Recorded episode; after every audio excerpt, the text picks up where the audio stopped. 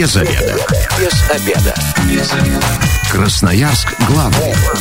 Работаем без обеда.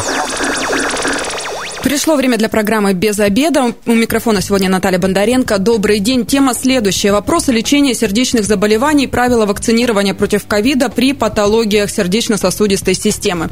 Об этом все знает мой гость, главный внештатный кардиолог Минздрава Красноярского края, заведующий кардиологическим отделением Краевой больницы номер 4 Евгений Самохвалов. Евгений Владимирович, здравствуйте. Добрый день, уважаемые слушатели. Здравствуйте, Наталья. 219-11-10, телефон прямого эфира. Если у радиослушателей возникают вопросы, сразу же дозванивайтесь, задавайте их в прямом эфире, на них постараемся ответить. Но эфир медицинский, я сразу скажу, да, что есть противопоказания, требуется консультация специалиста. Ну, а теперь, Евгений Владимирович, давайте в целом сначала о болезнях сердца в крае, да, статистику, ну, вот, чтобы сразу понять, как остро у нас стоит этот вопрос. Вы знаете, Наталья, на протяжении многих лет у нас сохраняется одна и та же закономерность. Первое место по причинам общей смертности в крае является болезни сердечно-сосудистой системы. Это инфаркты, инсульты, ишемическая болезнь сердца, все заболевания, которые связаны с сердцем. Второе, третье место периодически меняют друг друга, делят травмы, внешние причины какие-то и онкологические заболевания. На протяжении последних 3 лет общая смертность в нашем крае сохранялась в 2018-2019 году. Где-то общее число умерших было 36 тысяч, где-то 35 тысяч, а в 2020 году она резко выросла до 40 тысяч человек, умерших в крае за это время, в 2020 году. При этом болезни системы кровообращения умерли люди в 16 тысячах, где-то около 17 тысяч, 18 и 19 годы были, а в 2020 году эта цифра выросла до 19 тысяч и составила 661 человек на 100 тысяч населения, то есть это достаточно высокая смертность нашего населения, и, к сожалению, в этом году она меньше не будет. Мы получили резкий рост смертности общей от болезней системы кровообращения. Но это все связано как раз с осложнениями после коронавируса? Вы знаете, здесь несколько причин существует, потому что мы получили парадоксальные цифры, предположим, смертности от инфаркта, если они в 2018-2019 году сохранялись где-то на уровне 69-60%, то в 2020 году, когда возникла коронавирусная инфекция, у нас смертность от инфаркта уменьшилась до 55%. Человек нас... Что не может не радовать, да? Да, 551 человека на 100 тысяч населения. Вроде бы радует, но фактически, если разбираться, то такая ситуация не может нас радовать, потому что в этом году мы получили гораздо более высокий рост, чем эта цифра. Чем это можно объяснить? В 2020 году, с одной стороны, когда начали говорить все о ковиде, люди, естественно, испугались. И сидели дома до последнего, не обращались к врачам, не вызывали скорую помощь, не ехали в стационары, потому что они боялись, что заразят их ковидом в больницах и как угодно. Вторая причина, естественно, поликлиники были перегружены пациентами ковидными, и они не могли уделить то внимание, которое должны были уделять пациентам с заболеваниями сердечно-сосудистой системы. Многие отделения были в крае, особенно в городе Красноярске не так, но тем не менее в крае были перепрофилированы и закрыты кардиологические койки, переданы в красную зону. Угу. Ну, а в 2020 году уже люди понимают, что досиделись, и надо бегом бежать к врачам. Естественно, все, что накопилось за 2020 год, выплеснулось в 2021 году, и мы ожидаем получить избыточную смертность. Как от инфаркта, так и от болезни сердечно-сосудистой системы. То есть, получается, досиделись, дождались, еще и себе получили, усугубили свою ситуацию. И усугубили свою ситуацию, действительно. Хотя в том же городе Красноярске оказание неотложной помощи кардиологическим больным и в крае в целом производило в течение 24 часов 7 дней в неделю. То есть мы ни на секунду не останавливали прием больных с инфарктом миокарда, прием больных с инсультами, с любыми острыми состояниями, которые угрожали бы жизни человека. 219-11-10, телефон прямого эфира. Радиослушателям предлагаю дозваниваться, вопросы свои задавать. Наверняка они есть. Но мы сейчас все живем уже, да, в ковиде. 2-й год, ну, практически 2, уже никуда от этого не деться. Работа ваша как-то поменялась в связи с вот этим? Приходится, как на пороховой бочке, то закрываемся, то открываемся, или же в любом случае ничего не меняется. Вы знаете, конечно, времена поменялись. В 2020 году мы то открывались, то мы закрывались. В этом году у нас поменялась система сортировки. У нас выделены обсервационные палаты. Не дай бог, у нас какое-то подозрение в кардиологическом отделении на заболевание, предположим, человека ковидом. Мы переводим его в обсервационную палату, подтверждаем диагноз и вынуждены переводить его в красную зону, в ковидный госпиталь. Хотя там работают те же кардиологи, которые могут оказать ему помощь в полном объеме. Плюс лечение ковидной инфекции. Ну а поскольку это социально опасная инфекция, особо опасная инфекция, естественно, держать такого пациента в отделении общего профиля, кардиологическом, хирургическом, мы не можем. Но пациенты в любом случае, да, получают все то необходимое лечение, которое они получали, находясь в вашем отделении. Абсолютно полностью они получают все лечение. Даже если скорая привозит инфаркт, и мы подтверждаем ковид, они получают инвазивное лечение. Вы, наверное, слышали такую ангиопластику, стентирование, коронарографию. Пациенты, которые находятся в ковидном госпитале, получают и это лечение в том числе. Помимо таблеток, кардиограмм, эхокардиографии. То есть весь объем лечения и обследования полный как для пациентов ковидного госпиталя, так и для пациентов чистой зоны. А вы уже по опыту вот этих 2 лет можете сказать, насколько сильно бьет ковид именно вот по тем, кто болеет, имеет уже какие-то заболевания, неважно на какой стадии? Я думаю, что наши слушатели понимают и знают, да, что ковид – это та инфекция, которая поражает весь организм. И, естественно, под прицелом находится тот орган или та система, которая является слабым звеном у этого человека. Если у человека есть гипертоническая болезнь, есть заболевание сердца, то они будут стоять на первом месте, потому что как-то должен бить этот вирус, да? Если это на первом месте стоит заболевание почек, то в первую очередь и более тяжело будут поражаться почки, но, тем не менее, это та болезнь, которая поражает все органы и системы. Где тонко, там и рвется. Естественно, в первую очередь. А были у вас за практику такие случаи, когда к вам привозили человека, ну, допустим, даже там молодого, 30-35 лет, после коронавируса, который и знать не знал, что у него какие-то проблемы с сердцем, а вот ковид их так проявил, и потом пришлось даже на лечение ложиться? Ну, вы знаете, вот такого, наверное, на моей памяти не было. Да, слава богу, не было. Мы знаем, что на ковиде может развиваться миокардит, воспаление сердечной мышцы, но по мере лечения пациента это состояние тоже проходит. Однако у пациентов более старшего возраста мы видим аритмии, которые могут возникать после перенесенного ковида либо в ковидном госпитале. Это может быть дестабилизация давления, оно как может быть более высоким, так и более низким. Это могут развиваться инфаркты миокарда у пациента с коронавирусной инфекцией. 219-11-10, телефон прямого эфира.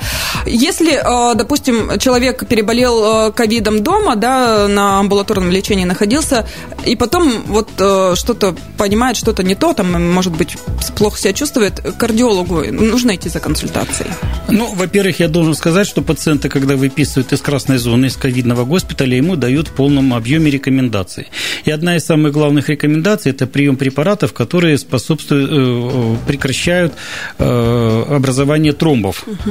Это первичная профилактика, да, тромбообразования, которые могут приводить к инфаркту миокарда, к инсульту, к аритмиям. То есть человек должен принимать все препараты, которые мы рекомендовали. И, естественно, если у него возникли какие-то острые проблемы, он идет к кардиологу, так как это должно быть по тому состоянию, которое у него. Понятно, что если это возобновление приступов стенокардии или возникновение их, если это дестабилизация гипертонической болезни, если это возникновение аритмии какой-то, конечно, это прерогатива кардиолога оценивать и смотреть. А вообще после ковида как часто нужно потом даже для профилактики к кардиологу обращаться? Вы знаете, сейчас действуют программы, которые предусматривают проведение углубленного осмотра пациента после перенесенного коронавирусной инфекции, и врач, который его углубленно осматривает, там выполняется спирография, берутся специальные анализы на свертывающую систему крови и так далее, определяет ему программу реабилитации и определяет те сроки, в которые пациент должен прийти к врачу для того, чтобы показаться. Угу. То есть рекомендации обязательно выполняйте, да? Это все-таки ваше здоровье, нужно за ним обязательно следить. Безусловно. Чем более тщательно человек будет выполнять рекомендации, тем меньше вероятность у него получить какие-то осложнения после перенесенного ковида в том состоянии обычной жизни, в которой он находится. 219-11-10, телефон прямого эфира.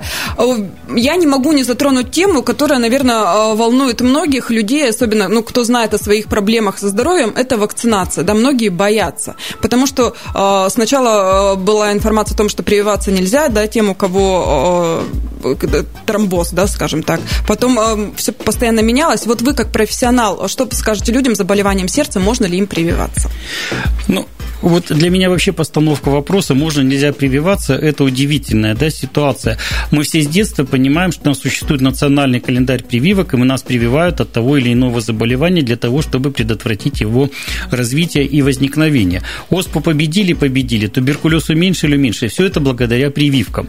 И такая же ситуация у нас возникла с коронавирусной инфекцией. Другое дело, что, учитывая острое возникновение этого заболевания, такое массовое, то есть как военные действия, да, и прививка была создана в условиях военного времени достаточно быстро, оперативно, и, может быть, где-то какой-то есть дефект проведения информационной политики по поводу прививочной кампании.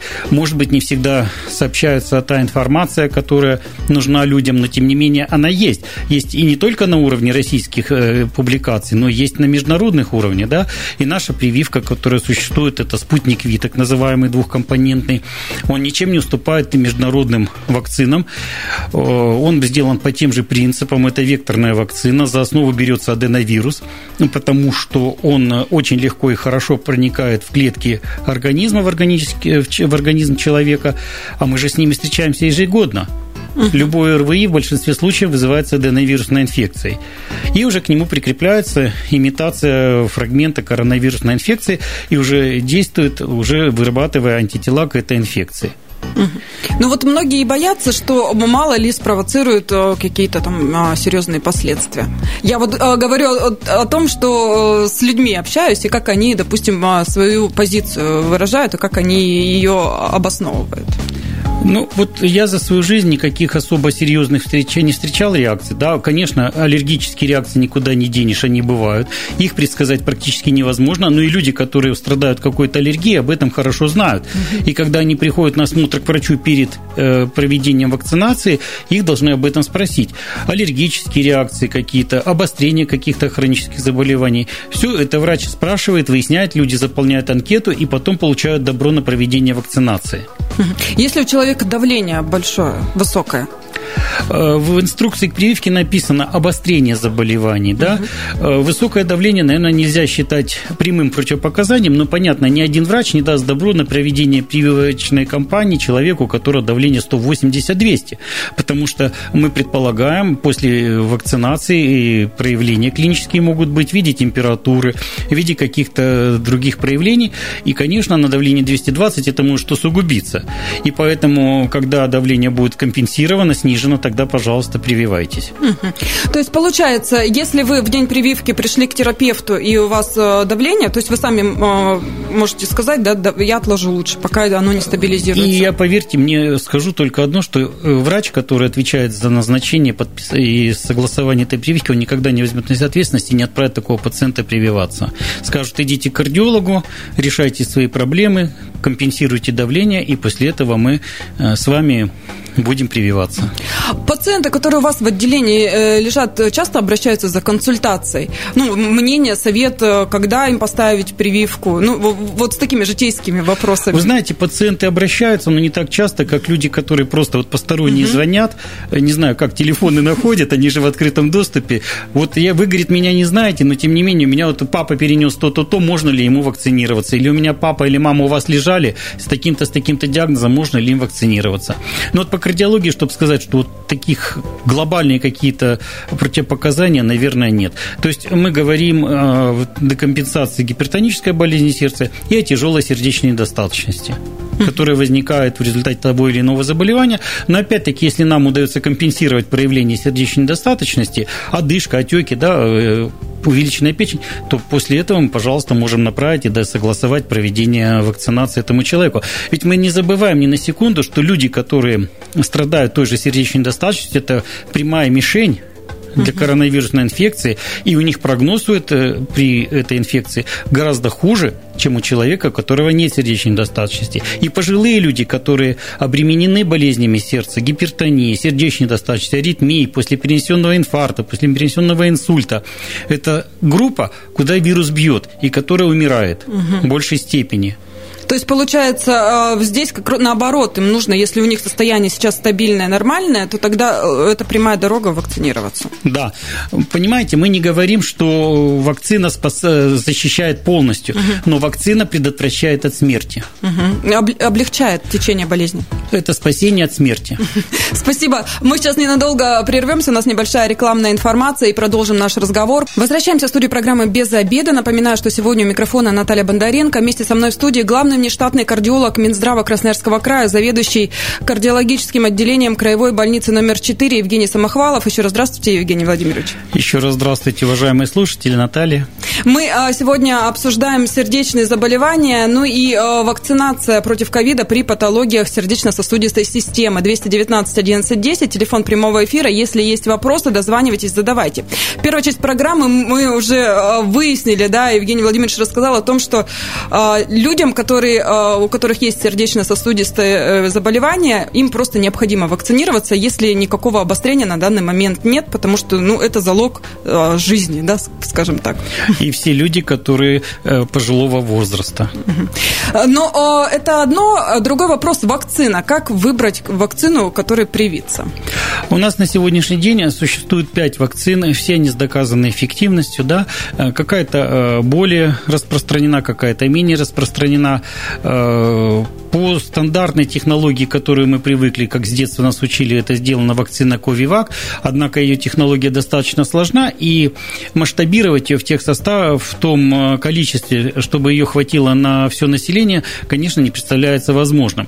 И поэтому у нас остается Спутник V, это векторная вакцина, которая зарекомендовала себя блестяще по эффективности и по безопасности. И она самая распространенная, самая применяемая в нашей стране. Сейчас у вас на лечении находятся пациенты уже, которые привились, да, и, допустим, после ковида проходят какую-то реабилитацию, может, у вас восстановление? Есть такие пациенты, которые, значит, сейчас находятся после ковида, у которых как раз то, о чем мы с вами говорили, возникли аритмии, произошла дестабилизация артериального давления или какие-то проявления сердечной недостаточности усугубились после перенесенного ковида. Причем это не сразу произошло, а через какое-то время после выписки из красной зоны. Потому что красная зона выписывает в основном пациентов в стабильном состоянии. Дома люди дестабилизируются, и тогда они уже попадают в стационары обычные. То есть, получается, вы можете перенести ковид, и потом через некоторое время, там, через неделю-две уже начинаются какие-то проблемы, дают какие-то... Да, потому что мы уже говорили с вами, что ковид, само по себе заболевание, вирусная нагрузка идет в течение 7-10 дней. Все остальное – это уже осложнение, это уже последствия перенесенной коронавируса. Вирусной инфекции. И, естественно, то, о чем мы с вами говорили, гипертония, сердечная недостаточность, коронарные события, все это уже следствие. 219-11-10, телефон прямого эфира. Если есть вопросы, дозванивайтесь и задавайте их. Если человек планирует какую-то операцию, допустим, на сердце или что-то еще, можно ли ему прививаться? За какое время, если можно, нужно прививаться? Вот этот вопрос, наверное, нигде не прописан, это очень сложный вопрос, да, а мы должны понимать, что если идет вакцинация двухкомпонентной вакциной, то после первой дозы вторая ставится Спутник V через 3 недели, и затем полноценный иммунитет формируется еще через 21 день. То есть человек защищен от ковида полностью через 42 дня. Ну и, наверное, вот это оптимальный вариант, когда человеку доступно уже вот какие-то рискованные мероприятия, оперативные лечения и так далее. Ну, то есть, получается, если у вас меньше времени, то лучше тогда пролечиться, сделать операцию необходимую, да, восстановиться и затем поставить прививку. Нет, может быть, вы знаете, достаточно и первого компонента, это так называемый Спутник лайт, немножко модифицированный, но человек, если получил первый компонент, то он, в принципе, получил нагрузку на защитную, и он может оперироваться. Но это все зависит от клинической ситуации, экстренная она или человек планово может отложить эту операцию на неопределенное время. А ведь может быть экстренная ситуация, когда человеку некогда оценивать, нужно, не нужно ему прививаться, ему нужно оперироваться. сердца. И тогда, конечно, независимо от того, привит он или нет, или когда его привили по экстренным показаниям, он будет оперироваться.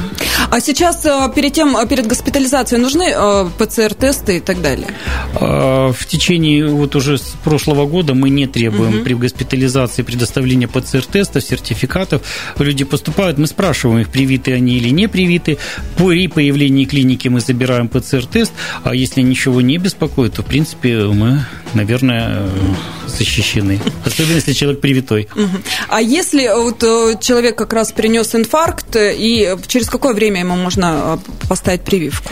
Я думаю, что через месяц можно ставить прививку, потому что уже через месяц инфаркт считается в хронической стадии, перенесенный инфаркт миокарда, или, как мы говорим, постинфарктный кардиосклероз. То есть, если никаких жалоб нет, если человек чувствует себя хорошо, месяца достаточно.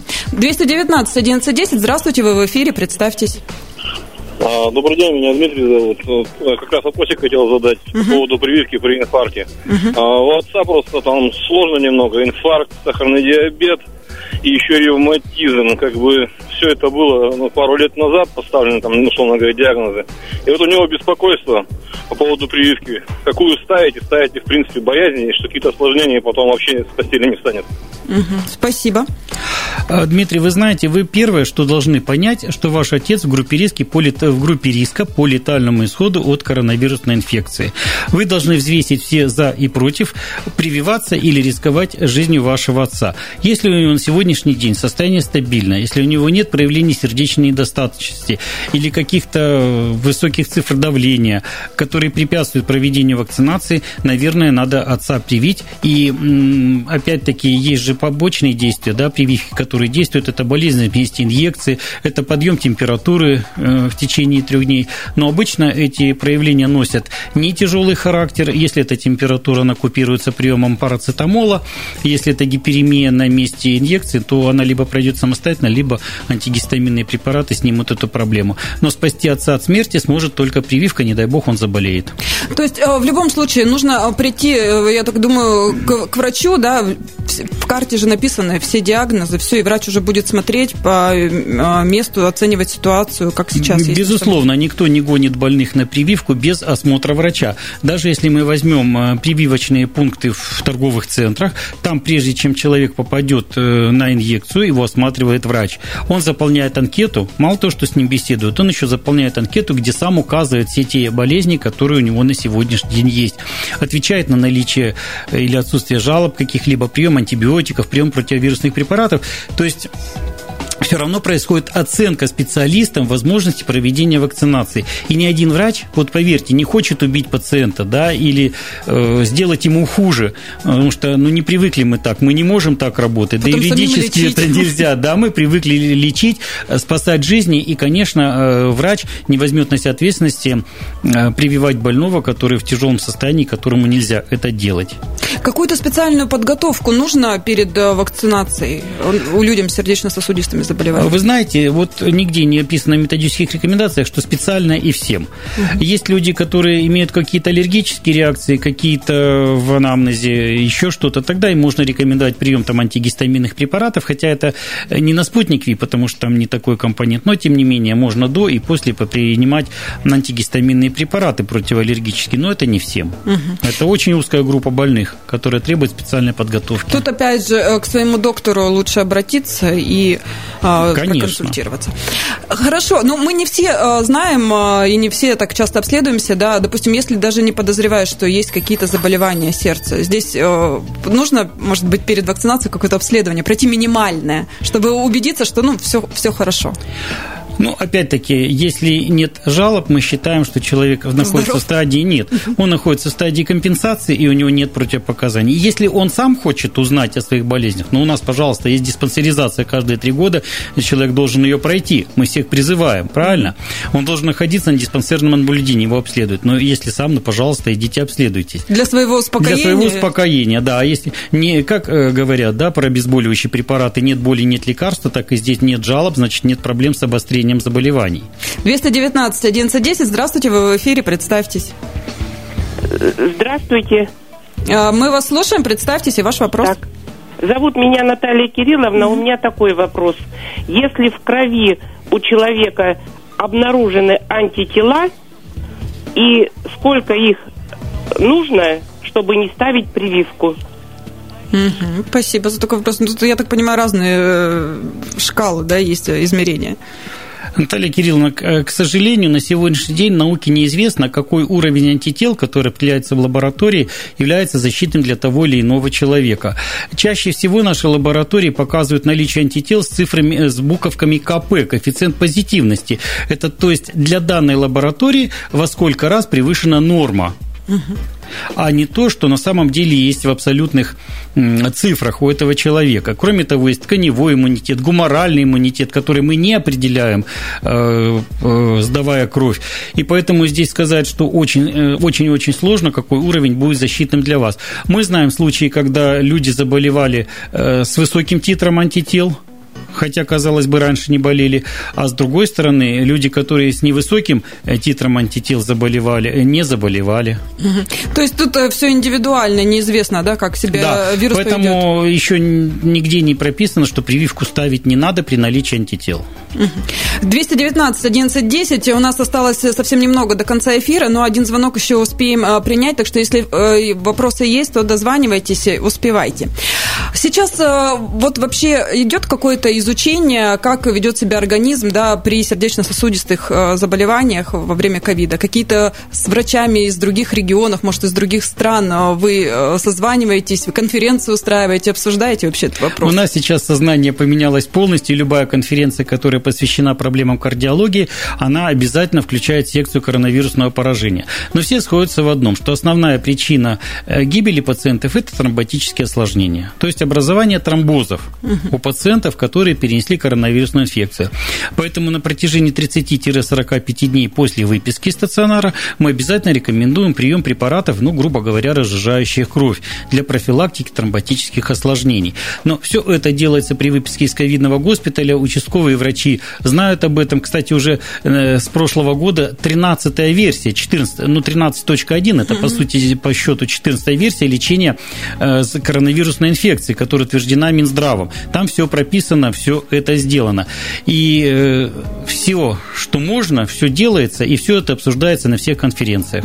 Самое главное, чтобы человек сам понимал, что ему надо лечиться, надо пройти диспансеризацию, углубленный осмотр после перенесенной коронавирусной инфекции и выполнять все четко рекомендации, которые ему были даны. При ухудшении состояния, возникновении новых каких-то жалоб, пожалуйста, сразу обращаться к врачу. Ну вот вы, кстати, сказали, я сразу вспомнила, очень много и моих знакомых, и сама лично, вроде как отлегло, да, там какую-то неделю еще после того, как переболел, попринимал лекарства, и потом думаешь, все же прекрасно, и забыл, перестал покупать, а лекарства же еще и дорогие, и все, перестаем лечиться. И так делать ни в коем случае нельзя, особенно если проблема с сердцем и коронавирус. Конечно, но вы должны понимать, что больные с легкой степенью, которые лечатся дома, они не нуждаются в специфическом специальном лечении, а уже больные, начиная со средней степени тяжести, и тем более тяжелые, они должны лечиться с соблюдением специальных технологий в стационаре или на дому с применением лекарств. И тогда участковый врач приезжает и оставляет полный набор лекарственных препаратов и рекомендаций. Пренебрегать вообще не стоит. Ни в коем случае это опасно, потому что я говорю, что мы после коронавирусной инфекции лечим осложнения. Если в легкой форме все протекло, да, никаких вроде последствий не было, кардиологу все равно посетить, если уже знаешь о том, что у тебя были заболевания сердца? Если что-то беспокоит, обязательно. Если нет, это на ваш выбор. И заключительный звонок принимаем. 219-11-10. Здравствуйте, представьтесь и вопрос ваш. Добрый день, меня зовут Евгений. У меня такой вопрос. Перенес ковид в июле месяце этого года. И мне не назначали никакие кровь прожижать препаратов. Как бы можно самому что-то принимать? Ну, самолечением, наверное, страшно заниматься. Да, самолечением страшно заниматься, но я могу вас уверить, значит, вы перенесли легкую форму ковида, поэтому вам не назначались кроворазжижающие препараты. И если сомневаетесь, обратитесь к врачу, да, пусть но уже в любом случае 30-45 дней рекомендованных приема препарата уже прошли. Ну, если остались какие-то последствия, да, врач назначит. Спасибо большое. Я говорю Евгению Самохвалову, главному внештатному кардиологу Минздрава Красноярского края. заведующему отделения кардиологии Краевой больницы номер 4. С вами также была Наталья Бондаренко. Завтра программа «Вот это поворот» будет в эфир в 13:10. А эта программа через пару часов появится на нашем сайте 102.8.fm. Если вы, как и мы, провели этот обеденный перерыв без обеда, не забывайте, без обеда, зато в курсе. Без обеда.